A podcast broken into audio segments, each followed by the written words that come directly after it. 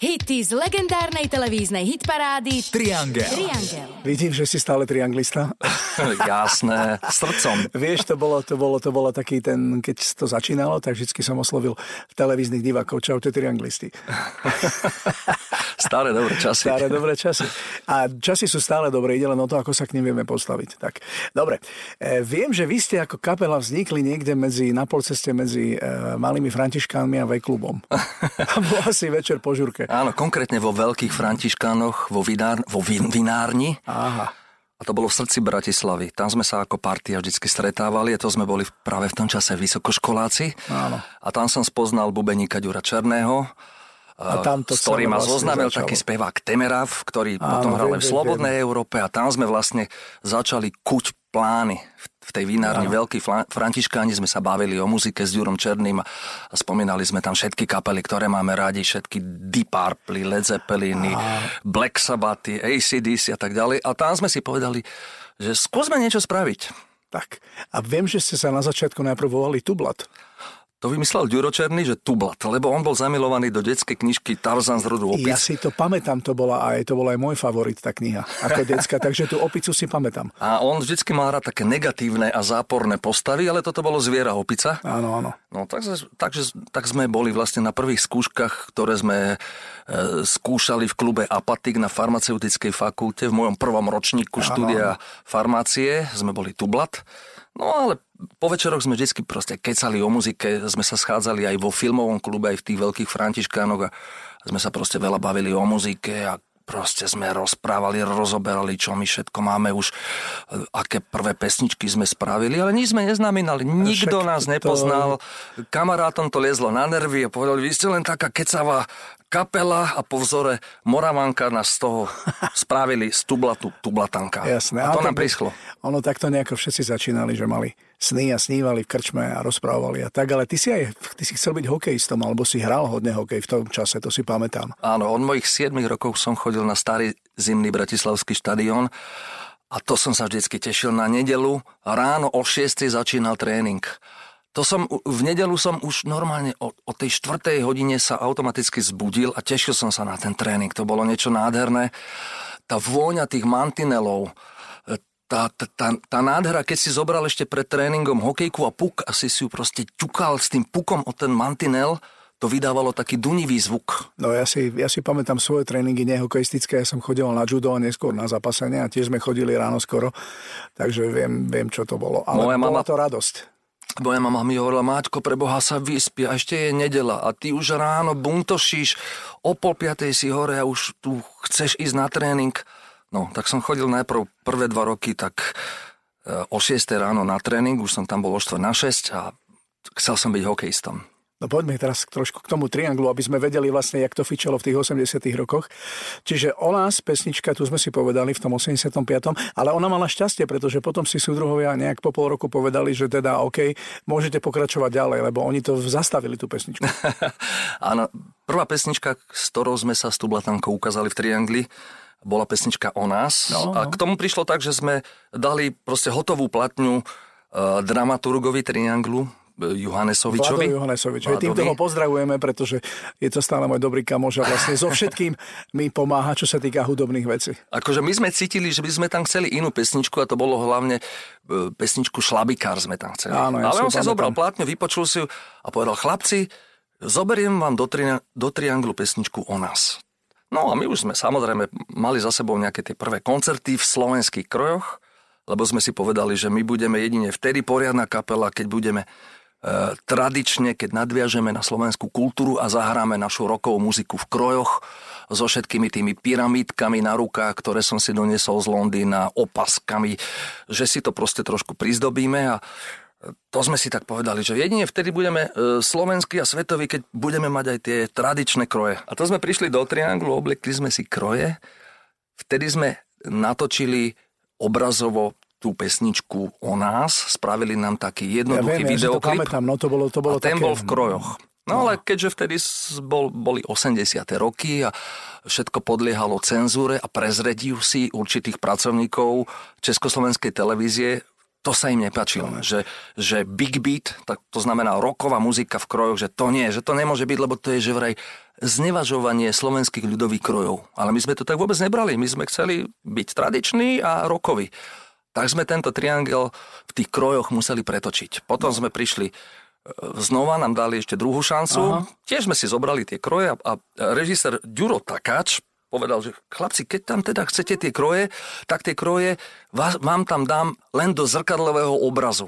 Vystupovali sme, jasne, jasne. Boli sme v oblekoch, v zrkadlovom obraze boli kroje, ale to, predtým sme v šatni cvičili také spoločné s Pálom Horvátom, že s, gitary, s gitarami sme robili trávnice. Také mm, veľmi efektné mávanie s gitarami, rokové, zľava doprava, rokové, čo rokové, robili všetky rokové, kapely, rokové tvárne, trávnice. Všetky Judas Priesty, Iron Maideny, všetci to proste robili, aj my sme to tam chceli spraviť, ale vtedy nám Ďuro Takáč povedal, ale vy budete akože v zrkadlovom obraze.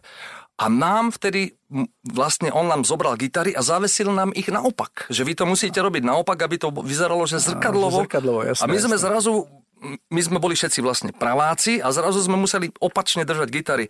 To znamená, to mávanie nám vôbec nešlo s tými gitarami. To bol ten najťažší úkon z celého natáčania v opačnom garde. Zrazu sme museli držať gitary tak, ako drží hey, hey. napríklad Paul McCartney basu a to je naopak. A v osemdesiatom siedmom roku ste už prišli s pesničkou Dnes. Áno, e, to bolo vlastne na druhej platni Tublatanky, sa objavila Dnes mám rande so svojím mestom, mm-hmm.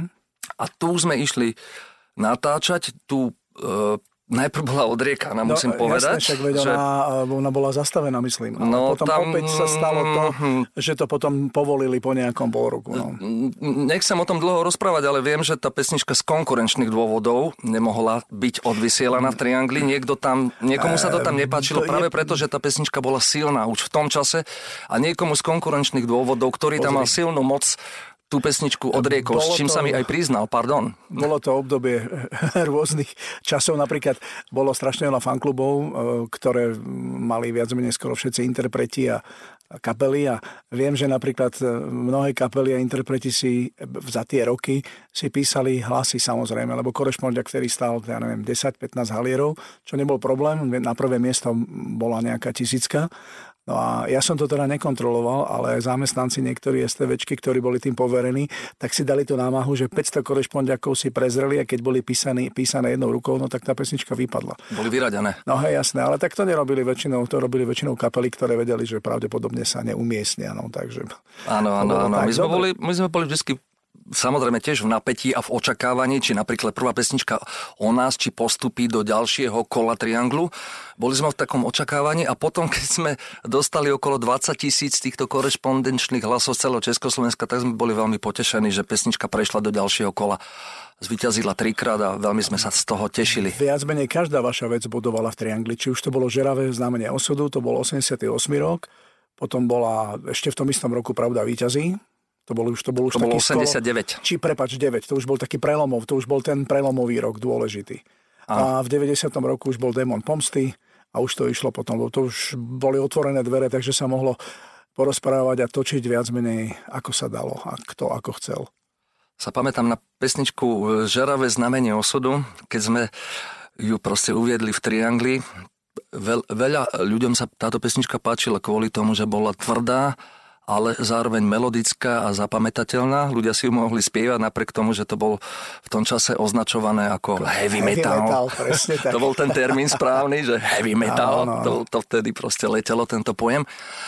Zapamätám, že a s touto pesničkou boli veľké problémy, pretože v refréne sa spievalo, že som dieťa plameňov, cestu vám osvetlím. A to sa písal akorát január roku devätnásť osemdesiatosem a no. január je január, február, to bolo vlastne vždycky výročie tzv. Palachiady. Palachiady Žiaľ, no. veľmi smutnej udalosti, že sa na Václavskom námestí upálil Ján Palach na protest okupácii sovietskými vojskami Československa. Takže táto pesnička bola kvôli cenzúre stopnutá, lebo pripomínala ako keby nejakú pochodeň, že som dieťa plameňov, cestu vám osvetlím. A to bolo až príliš rebelské na tieto časy a preto to Táto pesnička dostala stopku, napriek tomu, že vyhrala v Triangli, bola z Trianglu vyradená a museli zobrať niekoho, kto vtedy skončil na druhom mieste. Ale vedel by si zhrnúť tie osemdesiate roky, že boli to dobré roky, ja si myslím, nie? Boli to roky, ktoré pomohol, pomohli neskutočnému množstvu umelcov, spevákov a vlastne urobili určitý základ československej pop music, ktorá, z ktorej sa vychádza dodnes nejako. E- Podľa mňa to boli veľmi plodné roky a plodné aj svojou kvalitou. Nechcem teraz si prihrievať polievku kvôli tomu, že som vlastne v osemdesiatych rokoch začal fungovať, ale Jasne. Naozaj pesničky, ktoré ozneli v Triangli, myslím si, že sú opodstatnené aj dnes hodnotené ako kvalitné. Tie, tie roky, myslím si, že boli naozaj veľmi silné a, jak si povedal, položili tie základy aj slovenskej modernej populárnej hudby, aj rockovej možno. A Mm, a to bolo, to, bolo, to bolo aj tým, že vlastne na ten Triangel sa tešilo celé Československo. No, to bolo celé radosti. Československo čakalo na to, že príde sobota. Presne tak, nebolo to len o konkurencii medzi teda spevákmi a kapelami, ale tam sa vždycky porozprávali rôzne veci, pokiaľ to teda nevystriehli napríklad, vieš. Ale skús mi ešte povedať teraz, Maťo, že na čo by sa mohli poslucháči tešiť, kedy budete hrať, vystupovať. Viem, že s Citrónom chystáte šnúru. E, práve som na turné. Či práve si... E, áno, tak. Úspešné turné Súboj rebelov, no v Českej republike sa to volá Souboj rebelů. Momentálne sme na tomto turné, kde nás čaká trinásť koncertov po Českej republike. Ja sa tomu veľmi teším, lebo vlastne toto koncertné turné nadväzuje na minuloročné veľmi úspešné turné z roku dvetisícosemnásť, kde boli vypredané dopredu dva mesiace po Českej Aha. republike športové haly a amfiteátre. A budete s týmto turné aj na Slovensku? Uh, uvidí sa. Uvidí sa. Teraz je rok dvetisícdevätnásť. Koncom roka chceme konečne pristúpiť k tomu, aby sme dotočili pripravovaný nový album. Tak ti želám veľa šťastia, veľa úspechov a držím palce, aby to turné dobre dopadlo. Ďakujem, Dano. Majte sa. Dobre. Maťo Ďurinda. Ďakujem. Ahojte všetci.